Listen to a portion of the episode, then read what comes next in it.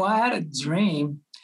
I I wanted to be myself, and anything I did in Japan, uh, they're very uh, strict, uh, strict people out there. they're well mannered. I wasn't, and I was a troubled kid. That's why I said I just want to go America and be myself. So that kind of gave me the driven. I knew I had to go somewhere. And then I, I mean, I believe I met the missionary in in Japan. He kind of told me that too. You might be, you might enjoy being America more than here in Japan. So, welcome to the Millennials and Money podcast, the podcast dedicated to encourage millennials to make wise decisions with their money. We find some of the best ways to learn is through stories. So each week, your host and wealth manager Peyton Boyer invites a millennial guest on the show to share their money story. Thanks for tuning in and enjoy the show. Okay, guys. So our guest this week on the Millennials and Money podcast is Mr. Taro Arai. Say hello, Taro. Yes, Taro Arai. いらっしゃいませ。こんにちは。Konnichiwa. I'd like to thank everybody for listening. And Taro, I really want to thank you for agreeing to come on the show. So, so normally I start the show by sharing how you and I, how me and the guests know each other. But you, it's interesting because we've never met in person. But let me share how I came in contact with you. Okay, I want to hear. Okay, so it was my mom's birthday, and we took her down to Sa- Sausalito for her for her birthday. Just me and my wife and my dad and my mom and my kids. We took them out there, and then we took them to Mikuni's for dinner. She wanted to go to Mikuni's uh, here back in Arden in Sacramento. So we're sitting down in Mikuni's and we're enjoying ourselves, having a great time, having a great dinner. And the next day I get in LinkedIn and I, I, I don't understand algorithms, but I know they, they work. I know there's like something called geographical fencing. So I'm assuming I got a feed from your LinkedIn because I was at Mikuni's. Mm. So I saw a Mikuni truck with the window broken. And the mm. first thing it said was, the first thing it said was, thank God nobody was hurt and I and I instantly knew oh, this guy's a believer. He's a Christian. Uh-huh. I, did, I didn't know Mikuni was a local restaurant. I, I didn't know it was locally owned, but I go there all the time. So I so I went and I started digging a little deeper. And I saw, wow, he's from Sacramento. This is a God thing. You know, like me, when Christians meet up, it's not coincidence. It's it's purpose. So I, I just wrote your message on LinkedIn. You responded. So I'm blessed to have you on the show. I, I know you. I know your title is the CDO, the Chief Dreaming Officer. Mm-hmm. Why don't you share a little more with our listeners who you are and what you do and what CDO is? Well, I mean, um, my name Taro means first son. Arai means wild. So my full name means wild first son. That's how I was in Japan too, and I was the only one had a reverse mohawk, not mohawk, but just shave the middle. It was pretty ugly. Uh-huh. And my parents didn't have much money. So I was always kind of causing trouble with everything. And I one day I told my dad, eh, I can't fit myself in Japan. What do I do? And my dad said, I heard America is a good place for you to go. So that's how I decided when I was 11, I'm going to America. So I pray about it and start newspaper route. And when I was 15 I have raised $6,000 to pay for whole family to come to the United States. That's how we got here. But anyway, so CDO, my dad woke up one morning. He's a pastor for, uh, all his life, still now too. He woke up, he said, Hey, God gave me a vision. We're opening a restaurant together. I said, Dad, you never cooked in your lifetime. You've never done business. You have no English, no friends, no I mean, we had two thousand dollars in the bank account all together, and mostly it's all my money. so I told my dad, "That's not possible." But he said, "You know, God gave me a vision, dream. If God start, it will happen." And then we ended up meeting one person on the street, gave us three hundred thousand wow. dollars to open the business. So I took over his job as a chief dreaming officer after he retired, I said, I'm going to dream big. I mean, because dreaming is free and God is almighty, right? If people say, well, you know, what's your definition of success? I say, you know what, just do God's will. And if God is telling me to do, you know, do restaurant, I'm I'm not gonna stop. Just have I don't know. I just I'm living my dream because God keep giving me next dream after next. So that's my title came from chief dreaming officer because my dad used to be the dreamer. I got all the visions from God. Now I'm I'm taking over his job. That's awesome, man. So like I gotta go back. We got another connection that you might not be aware of. You said konnichiwa.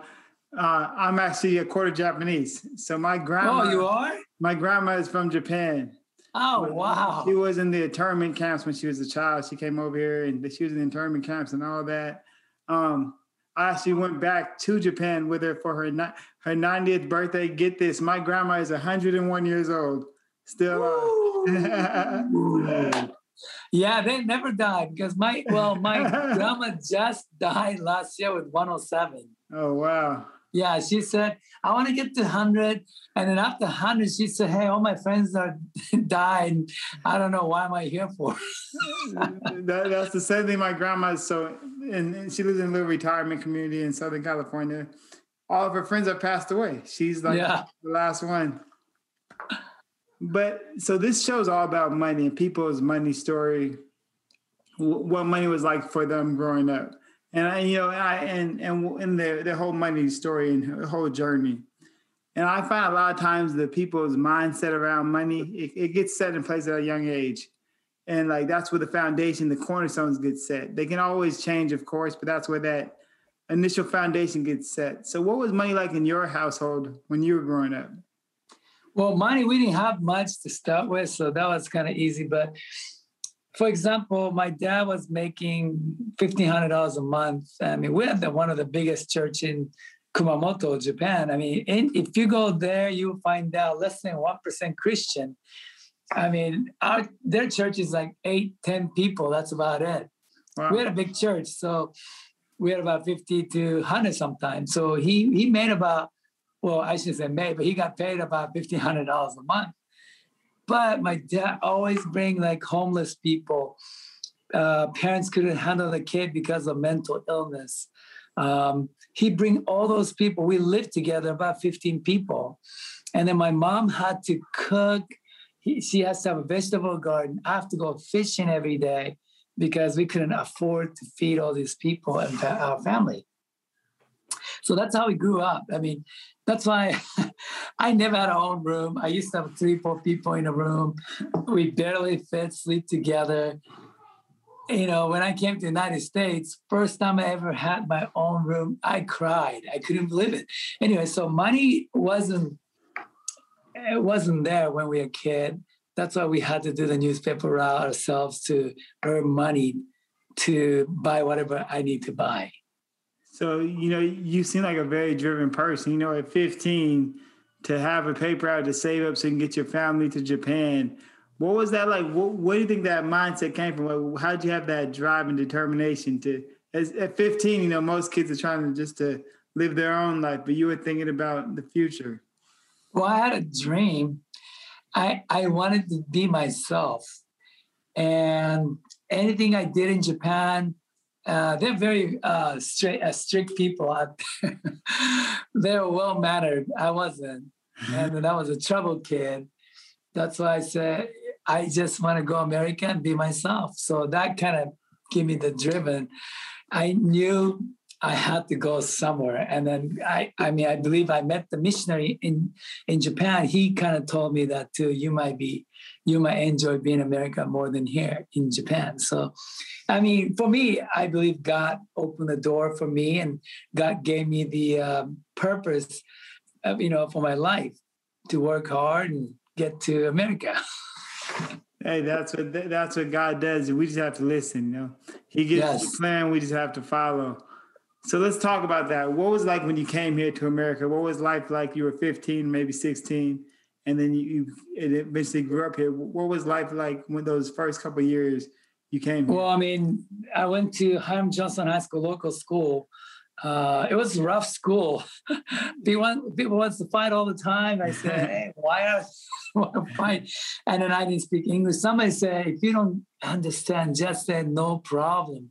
so that's the first word I learned. So people say, you know, I, were asking me like, you know, which class are you going? I'll say, no problem. Who's your favorite teacher? Oh, no problem. So they used, you know, start calling me Mr. No Problem. And then I got ditched on the homecoming dance. No problem. They made a circle for me. I danced by myself. That's my high school years. And I don't know. I mean, our school wasn't really strict, so we cut school all day, all night. So I cut most of the classes. I went work uh, collecting cans, cardboards. Um, I don't know. I did everything to earn money. I did a newspaper route too in America too, for like about two years. So I don't know. I came here. I mean, without having a friend was not easy, and uh, definitely not knowing the language was disadvantage. Yeah, sure. I, I, can imagine, man. Um, so I, I kind of want to rewind a bit. I should touch on this earlier. You know, because I've been Japan. I know I have some family there. I know there's not a large Christian population. So no, how'd that happen? How did how did how did it that your dad became a pastor? What's his testimony? Oh yeah, so both my dad and my mom they got kicked out from their house because they became a christian. And then they met each other at the christian school college to be a pastor. There's a city kumamoto has a lutheran church uh, sponsored high school.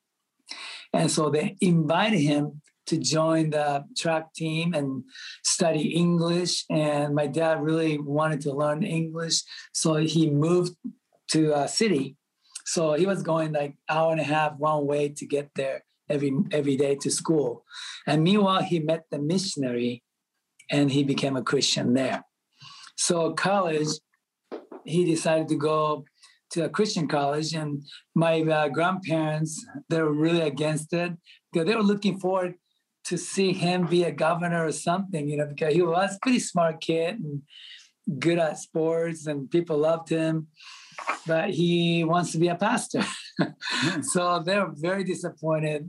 If you're going to be a pastor, you're by yourself. So he got pretty much kicked out from his house. And that's where he met my mom and they got married. And, you know, they're still Christian. I mean, their faith is, I mean, they just don't talk. I just see their living faith. So it was so easy for our kids to just believe in God. I mean, we see so many miracles after miracles, and I couldn't deny about mm-hmm. God just growing up watching how they live, you know. So, I mean, I thank God for them every day. It's a blessing to have good examples, real examples who are whose life show you what the Christian life is. You don't have to hear you don't have to hear with their words. You gotta you get to see their actions. That's that's a blessing, man. You talked about the miracles. So it, it, had to be a miracle for you to start such an awesome restaurant restaurant like Mikuni, not not being able to speak English. So talking about that journey, where did that come? Well, it was it wasn't a miracle for a long time. I mean, when we opened, of course, they said this hood is fifty thousand dollars. This lighting system is fifteen thousand.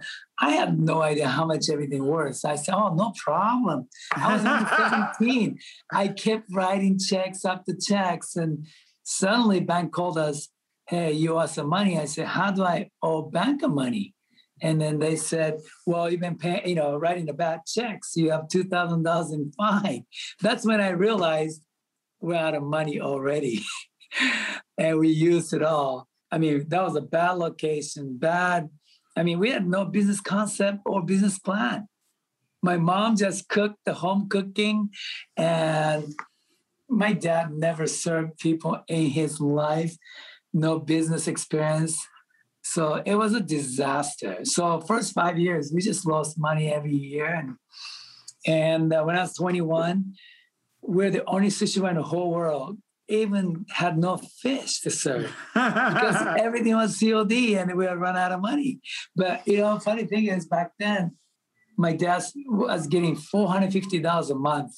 That was his pay from his church, our church. He go, I mean, 17 of us goes there, but we didn't have money back then. So $450 he gets paid. And he was offering $500. I said, Dad, that's not 10%. That's more than 100%. What are you doing? because he he has to borrow money from me to offer five hundred dollars a month.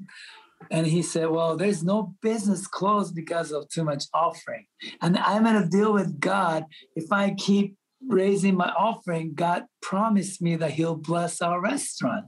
I said, Well, God didn't tell me that same thing, but but because of living faith he has, he was working like seven in the morning till 12 at night every single day. And Sunday or Saturday night, he never sleep a minute. He prepare for the service for Sunday. And Sunday he preached. And then after Sunday, we have a Mikuni hour. We invite, you know, if you listen to my dad's two hour message, you get a free dinner. So we did that every Sunday. We're seven days a week. You know, he's struggling. He's a perfectionist, but he started falling asleep while he was preaching at church. I mean, I see them working so hard, I couldn't just leave them. So my dad asked me, Can you quit school? I said, Hey, Asian parents never ask your kid to quit school. but anyway, uh, that was a good thing because I was not smart anyway. But so, miracle, we talk about miracle.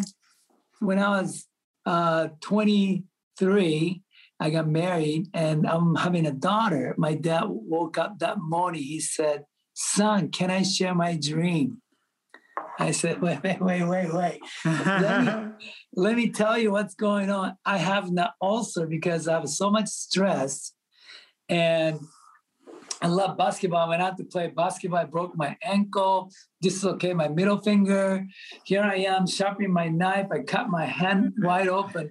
I'm, t- I'm showing him, look at this middle finger, broken ankle, and tip up. and I'm sweating. My stomach hurts we're going back to Japan.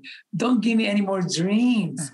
And he said, okay, first thing he said was two things. It's not about what you know, about who you know. The second thing he said was, you just have to do your best and let God do the rest. So then he told me the dream that he had. So he named my daughter Chio, me 1,000 sheep. I said, why do that to my daughter? My dad said, mm. I had a dream vision. God, mm. God is going to give us thousand customers a day. I said, Dad, we have a little shop.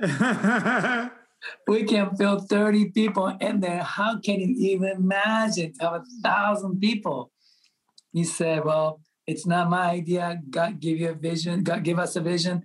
It will happen. And Yoga Shop next door closed down. So we took over video store closed down. We took over haircut closed down. We took over. we asked Donna's shop to move to the other side. And we started having thousand customers on weekends.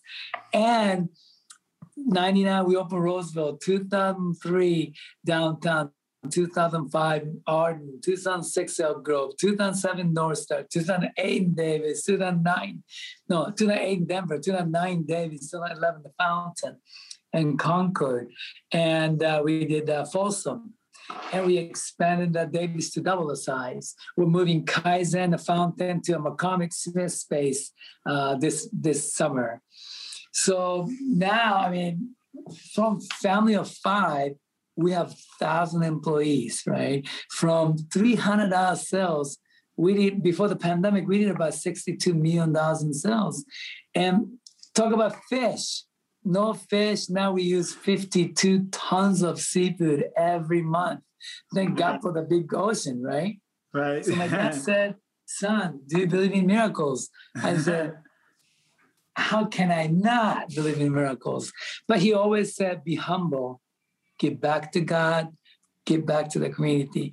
My dad is still the biggest uh, offer uh, a church mm-hmm. because he keep raising because he made a promise with God, and uh, we do a lot of charity events now. We we had a 25th annual golf tournament. Uh, last year was hard because of pandemic. They said you shouldn't have it. We had a heat waves, smoke from the fire. But I said, you know what? People still needs help, so we're gonna have nine hole tournament and we raised three hundred thousand dollars last year. Oh my God! This year we're having on the uh, August 9th, but we reached two point five million dollars already. Uh, million dollars went to breast cancer navigator program. All these things we could do is just a miracle after miracles. And when tsunami happened in Japan, it was very personal to me. So we created the rescue rolls. Why don't we sell these rolls? 100% goes to Japan. And within two weeks, 4,000 rolls were sold. And we ended up raising $180,000 for Japan. Wow. It was very touching to me. And then when Houston was flooded, I said, hey, let's do for Houston for a week. We raised 50,000. How about Cal Fire? Let's do uh, one day, $26,000. By the time Paradise Fire happened, our chef said, do we have to keep making restaurants? Let me see if I can, let's see. So I came up with, so we came up with a new idea. You know what does Mikuni mean? I do not. Kingdom of God, right? Like heaven. So we came up with a Miku United. Mikuni mean kingdom of God, united mean one. So under God, we're one human race, one, you know, uh, we should love each other and help each other. So I said one, united as one. So I sold these shirts and raised $75,000 for the Paradise Fire team. So every opportunity I get like this, it's not what I did. I just make sushi. I just make, you know, make t-shirt. God and our community are the one doing all the work through us. So that's why um, I love my job. I wake up every morning. I'm so pumped up. I'm ready to go out. Man, that's awesome. Number one, you got to let me buy one of those shirts. Oh, I get to. Yes, of course. Man, it's awesome what you do. I, gotta say, you know, my kids, they, you know, most kids' favorite food is pizza. My yeah. kid's favorite restaurant is Mikuni. It's wow, you have expensive kids. Yeah, I, I was gonna, I was gonna say that. I was gonna say, I'm like, I tell my daughter Mia, please, we can't go to Mikuni all the time. And my son, he loves the. He's four years old so you know boys, how boys are. He loves calamari. He loves the octopus. He loves wow. Yeah. Well, they are very open-minded kids too. yeah, they definitely are. Because when we opened the restaurant, I couldn't even make one high school friend to try sushi. Not even one. And, so it maybe world has changed. It must be the Japanese in them, the Japanese in my kids. Yeah, maybe. but now, so I go to my kids' schools to do a sushi demonstration back in the days. Every every kid said, ew, that's gross, you know, back in the days. But if I go now, even I mean I live in Rose area. Some kids, I mean, actually, a lot of kids knows our menu too. So uh, it's it's crazy. Even my last high school, I went to three high schools.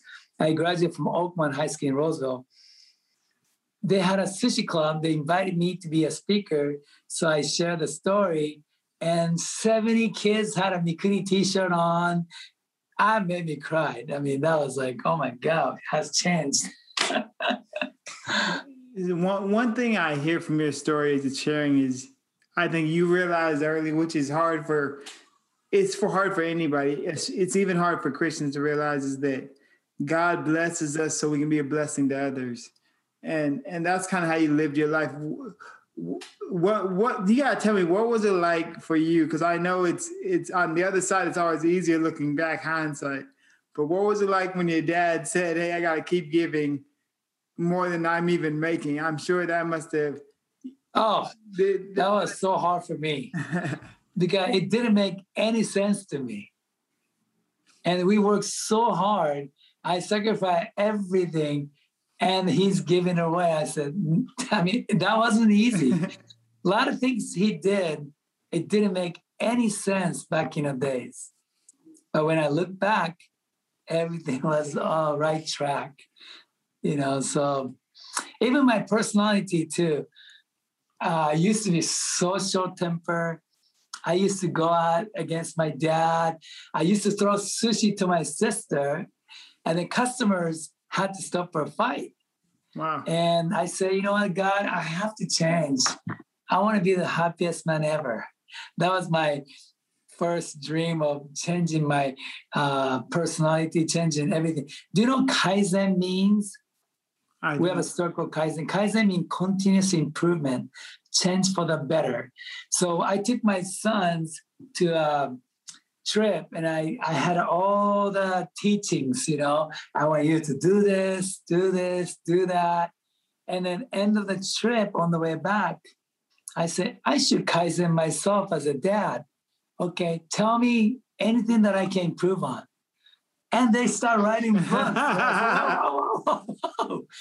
Just give me one. Just give me one I can work on. My youngest son said, Why don't you follow your own advice? I said, What? Well, like what? Well, you said don't drive and text. I said, Well, I'm pretty special. didn't make any sense so I realized, I said, wow, like my dad, I have to show with my action. So I changed my whole attitude toward preaching to my kids. I said, showing with my action is much more powerful. So since then, I have goals every year. So happiest man, I feel like now somebody cut me up on the freeway. I say, oh, thank you for not hitting me. I'm gonna pray for you. I have changed so much. Like three years ago, one lady on the Facebook said, Hey, I had a dream about you. I said, Well, I'm a married man. No, no, no, no. I gotta share something. Ephesians 3 16 to 19 say you have to be the most joyous man ever. So people say your glass is always half full. I said, No, I got a bucket. It's overflowing 24 7. And so now I feel like I'm the most joyous man ever. And meanwhile, I asked my wife, How can I improve as a husband? She said, All right. I said, No, no, wait, wait, just give me mm-hmm. one first. and she said, Maybe you should think before you speak. I said, Wow, that's rude.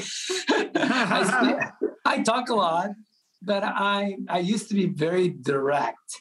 And I realized now I was hurting people right and left. So my, you know, after that, I said, you know what? I'm gonna, I want to work on my, you know, think before I speak.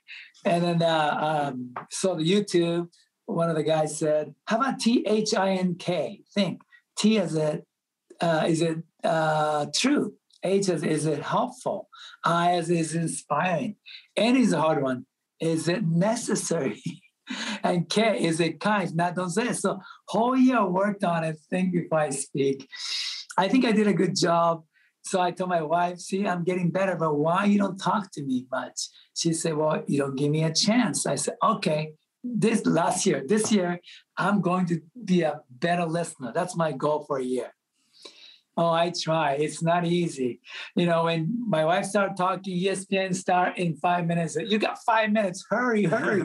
you know, but I said, you know what? I have to learn how to listen so I can listen to learn. So I do that to God my partners, my customers, before they finish talking, you know, trying to create the answer, I said, let's listen. So I did that for a whole year. So end of the last year, I told my wife, how did I do? She said, you have improved, but I can give you only 50 out of 100. I saw oh, no. So this year I'm doing same thing over. I want to be a better listener. If I pass, Next year is a, being a, a humble servant. After that is giving while living. I have so many plans, so many goals, you know, to achieve. So I got to do a better job on listening. And that's what this Christian life is like, man. It's you're, you're constantly improve, improving. You know, you think God gets you to where you're supposed to be. You're like, man, I made it, God, I made it. And then God's like, no, you got another level up. And oh, God, I just got here but you just keep improving. I like it was the Kaizen. I like that word of constant improving. I think you and I would get along great, and our wives would probably get along great because I talk a lot too, and I, I, I, I, gotta learn to listen instead of think about what I'm gonna say. Yeah, I have to learn what the person saying, especially my wife. So we'll have to get together soon. so I, I want to ask you a question because this yes. show is about is is mainly targeted for millennials who, who you're a little older than we are and um, we're on the journey where we're raising. A lot of us are raising kids, starting families. Like I have my two children. We're married, and we're on that kind of that that living life stage. So your kids came. You, your your background, your your childhood is a lot different than your children's financially. Yeah. So what have what have you done to teach them to be responsible with money? Ooh, that's a good question. so, you know, I just had a meeting with four kids. I have uh, 27, 26, 24, 23 this year. And they're all driven. I mean, it's it's amazing. I mean, I don't deserve them. They're better than I ever expected. but you know, you got to teach them when they're kids the value, right? And then I still remember one time I was kind of going off track on the business. I can talk about Denver stories sometimes, uh, maybe in the future. but I made a lot of mistake on the way to get here. And then one time, uh, my uh, uh par- ex partner buy me a new Porsche.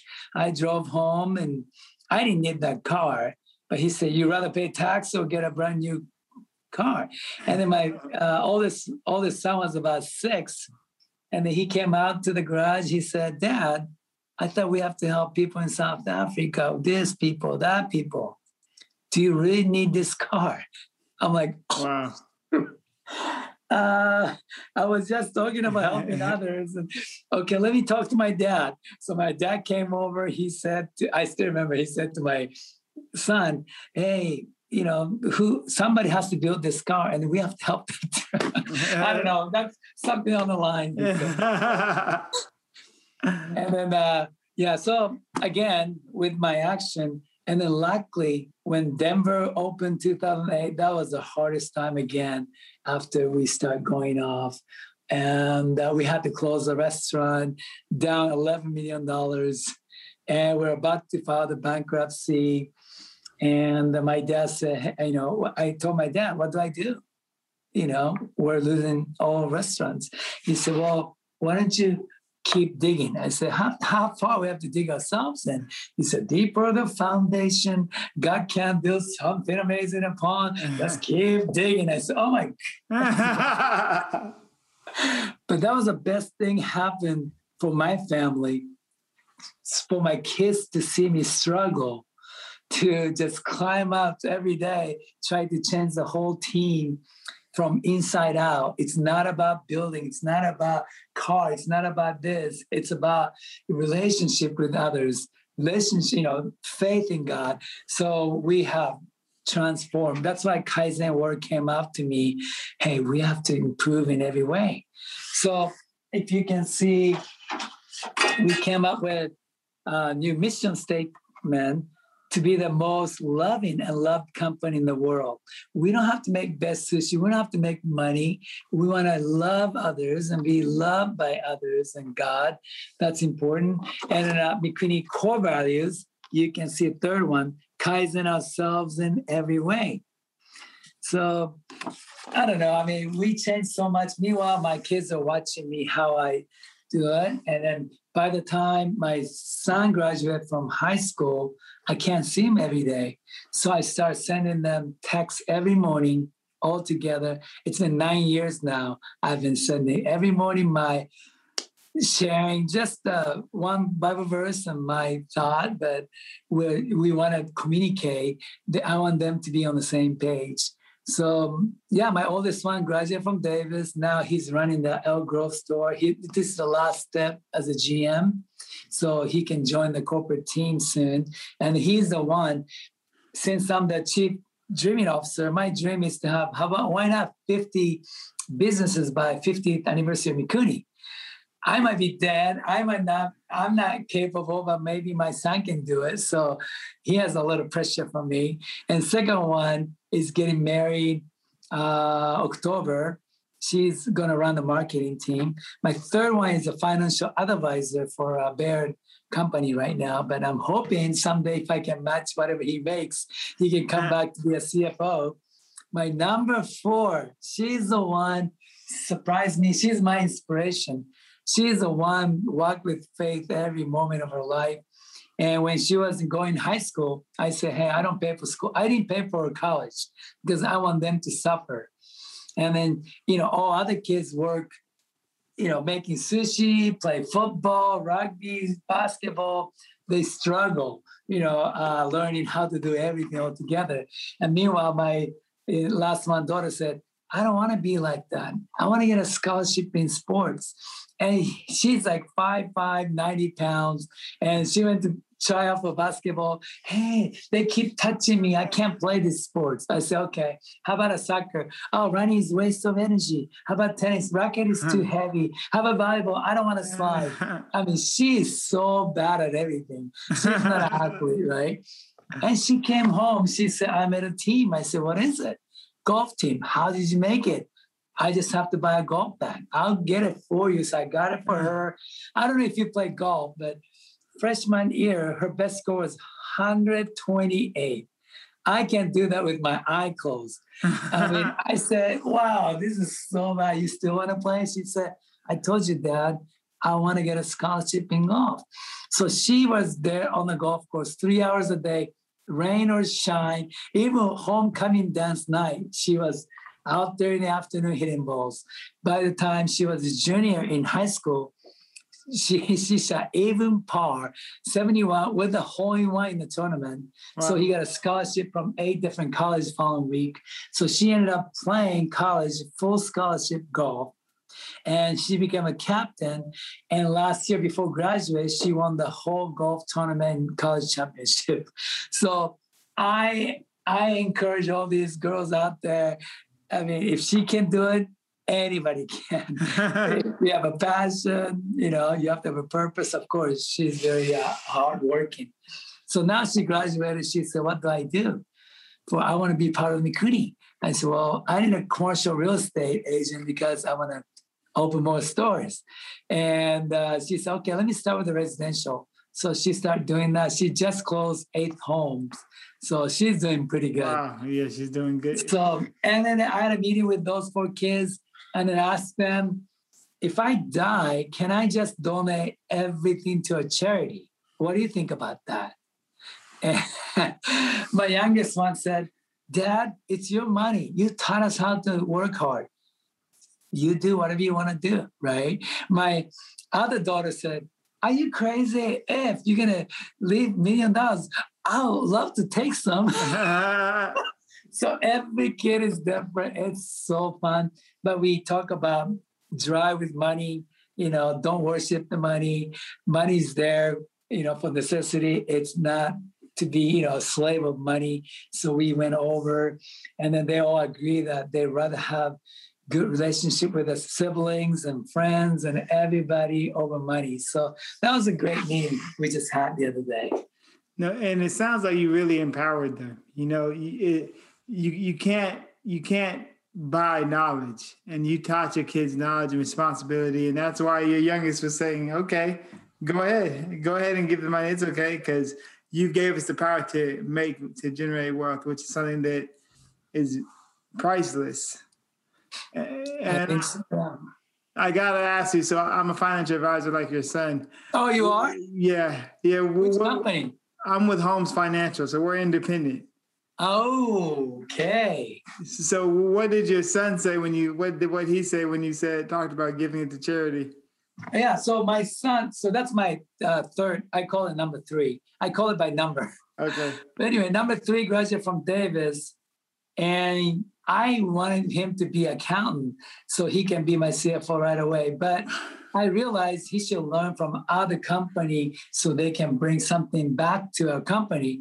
So they had a, a foundation program at uh, Baird in Milwaukee headquarters, and um, 1,500 kids signed up for it. They took like 11 kids, and then uh, he got picked. Maybe because he's a minority. There's no. Uh, they're all white people. hey, in Milwaukee. But anyway, you're, so you're telling me in this, in this in this industry, like there's like five of us who are not white. oh yeah. so yeah, he was there for like uh so a foundation program in two years. He's just finishing up. Yet he said, Wow, I can help so many people, you know, um, like a lot of chefs, they make good money, but they spend it everything. And now they want to buy a house, they have no down payment. So we have a 401k for all our employees now whoever wants to sign up, and that he wants to help all these people to uh, plan for retirement. If they can't pay him, that's fine. He just want to help other people to. So that was kind of nice to see why he wants to be a financial advisor. It's not about just try to make money off everybody. of course, that's important too. Making money is very important, but he said there is a, another purpose behind it to be a financial advisor. That's the beauty of this career. Like you're really helping people. And, and like that that feeling when you get to help someone and really change their mindset around money and let them realize, wow, I do have enough to live the life I want to live because I have my values aligned, my spin aligned with their, my values. That's just like, man, I'm doing so much. I used to be a professional boxer. Wow. And it was my dream. Like I, I could, when it was my dream from three years old, I made the junior Olympic team right when I started. I turned, I, I was always on nationally ranked teams. When I turned professional, I lost my first couple of matches and I, and I retired. I said, God, why did you take this from me? What, and why did you take this from me? Like, why would you let me be so good at something then not let me achieve it? And it's so God could put me here because I impact more lives. I help more people. I'm happier now than I ever could have been as a boxer. And it's because I'm in a position to really help and, and helping better off people's lives. So I'm, I'd love to meet with your son. I'd love to wow, that's a great testimony that you have too. Yeah, God has different plan than sometimes we think. yeah, and we always think our plan is best, but we just got to yeah. learn to trust him. But so, so you mentioned earlier, and something that I, I I'm big on is it's not it's not what you know, it's who you know. I think you said your dad said that. Mm-hmm. And I've realized like I don't gotta learn how, I gotta learn who. Who can I meet? Who who can I meet that can help my clients? And and I'm big on networking. Uh, you guys got blessed someone to it didn't work out, but someone blessed you guys with three hundred thousand dollars. That had to be from networking. I, I, your daughter's a golfer. I'm assuming you mentioned you golf. Um, talk to me how important networking is. I know I need to learn how to golf. I haven't learned yet, but I know it's something I gotta learn. Talk to me about networking for you and how it's impacted your business. I mean, it's I don't know. It's all about networking. I think, you know, we had a customer, thirty customers a day back in the days when my dad told me it's about who I who I know. So I start talking. Every customer walks in, and for the fish wise, I was I had to go drive to San Francisco for a couple pounds of tuna. I paid fifteen dollars you know per pound, and then I had an old car every hour. I have to add the water, cool off the engine. That was a lot of time consuming. I was talking to one guy. What do you do? Uh, I sell fish. I said, Oh, do you sell tuna?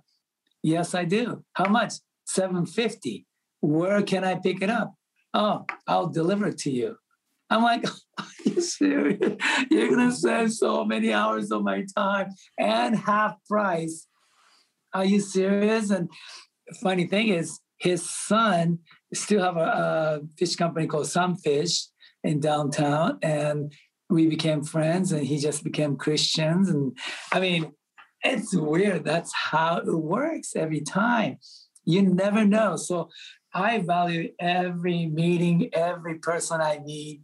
You never know what's God's plan through that meeting. So, yeah, it's all about who I know. This guy gave us three hundred thousand dollars. You know, I mean, he went he went back to Japan.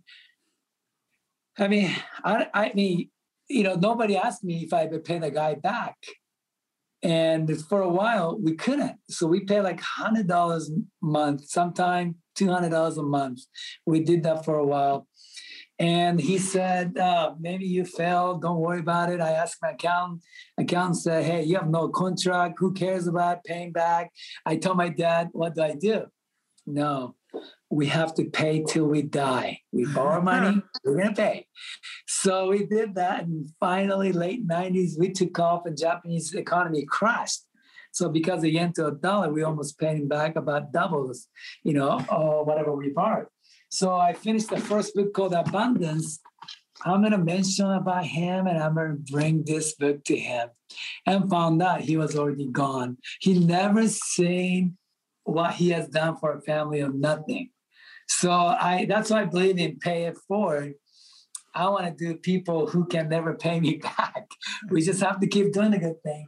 So after 30 years of business, I started writing thank you cards to all my friends and became a book called Appreciation.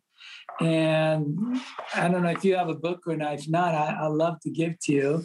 But um, I don't know. It's it's about relationship. Every role I created for my friend and became a role.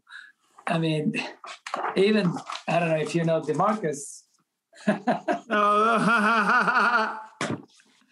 Every time we have charity events, I just call his agent Andrew and he talked to Demarcus and he never failed to support every charity we had when he was in Sacramento.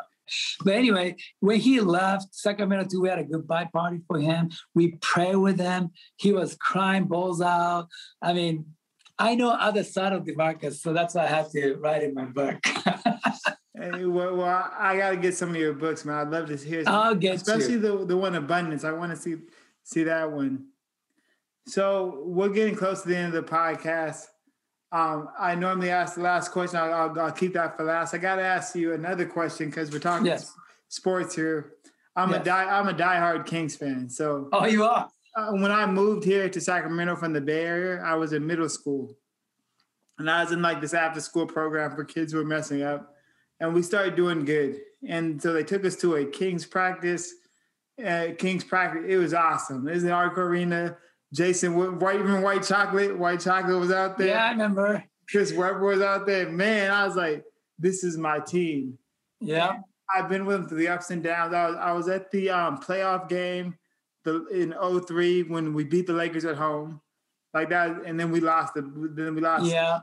Yeah. So I was that and I've been just Kings fan ever since. And this is the best I feel about the team right now. Like, oh, good. I, I can't. I, I, don't see what we're missing. Like we have the parts. They just need to learn how to gel. What are your thoughts on the team now? Well, first of all, I don't know. I didn't know you're going to talk about Kings. You know, you know my shirt said Mikuniba has Fox, right? Yeah.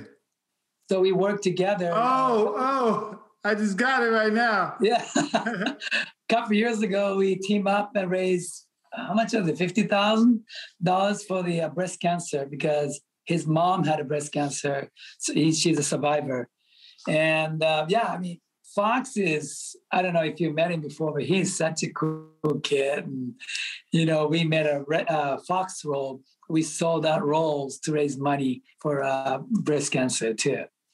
So I like Fox. I think he's improving every every you know every year.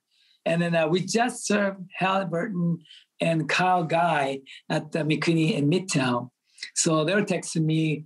Uh, they love the DMC rolls. but yeah, they, I, I like how Haliburton plays. Hall- so Haliburton, I can't wait to. Haliburton can play. Yeah, he's he's he's the kids, but he's a leader already. So that guy can play. I like Haliburton a lot. Yeah. So and then I was supposed to meet uh, HB uh, Harrison Barnes too, but we haven't really got together because of COVID. But I hear he's a good good guy too. So I I love the chemistry that we have right now, and uh, hoping that I don't know. I, I didn't think Divac was the answer, so I'm kind of glad that he's gone. but uh, we'll see. Okay, man, hey, that was fun. We'll have to catch a game together or something. Let's get to the last question of the podcast. So the words financial success mean different things to different people. It even means different things to the, the same person at different times. I'm sure financial success meant to you when you were in Japan is different than what it meant to you when you got that three hundred thousand dollars. Is different than different than what it meant to you means to you now and today. But let's speak. Let's talk about today. So today, what do the words financial success mean to you? And I don't mean a dollar amount. I mean like a lifestyle and a quality of life. What does that life look like for you? Wow, that's a good question. Because I was just telling my CEO, which is he's my brother-in-law. so we're like a family, but I told him I don't want to get paid anymore. I don't care how many restaurants we open. I have more than enough, uh, more than I ever imagined, more than I ever expected. And God bless me even more than I mean, I don't know how to thank God. I don't know how to thank community. I don't know how to thank my family and teammates and partners. And so I, I was just telling him, I don't want any more raise, nothing. Can I just pass it on to other people who needs more? And uh, I don't know. My mom was the best example for me. Every year she saved money, let's say three thousand dollars. And she wasn't really good at financial planning. she used every money uh, she saved to buy something to give out. So every end of the year, her bank account was perfectly zero. so I don't think you want to, you know, financial advisor. I said, you know, you know are you crazy? But I really like her attitude toward the money and the wealth that we have in uh, on this earth. Everything is temporary. It's all rental. Everything I have is all rental. I can't take anything after I die.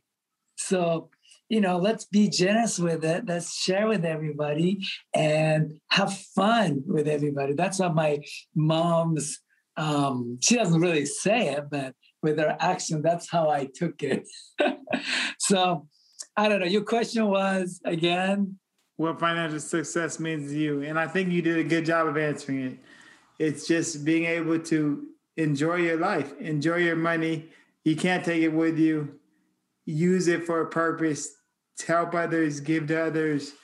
You, you, I can tell by I can tell by your what you by the, what you've shared on the show so far.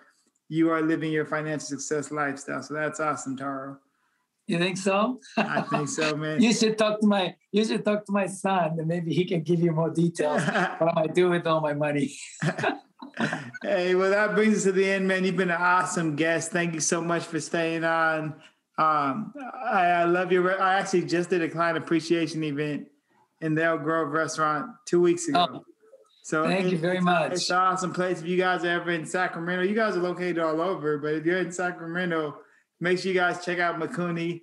I I had no clue that that's what Mikuni st- uh, means. What's that word? Right. What is it? The kingdom of God. The kingdom, kingdom of God. Of, yeah. my mom's gonna love that. My mom's gonna love that. I hope you guys enjoyed the show. Have an awesome day and God bless. Congratulations, guys. You've officially made it to the disclosure portion of the show.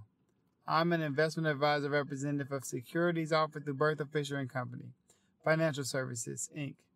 BFCFS member FINRA SIPC. Holmes Financial is independent of BFCFS. Thanks and have a blessed week.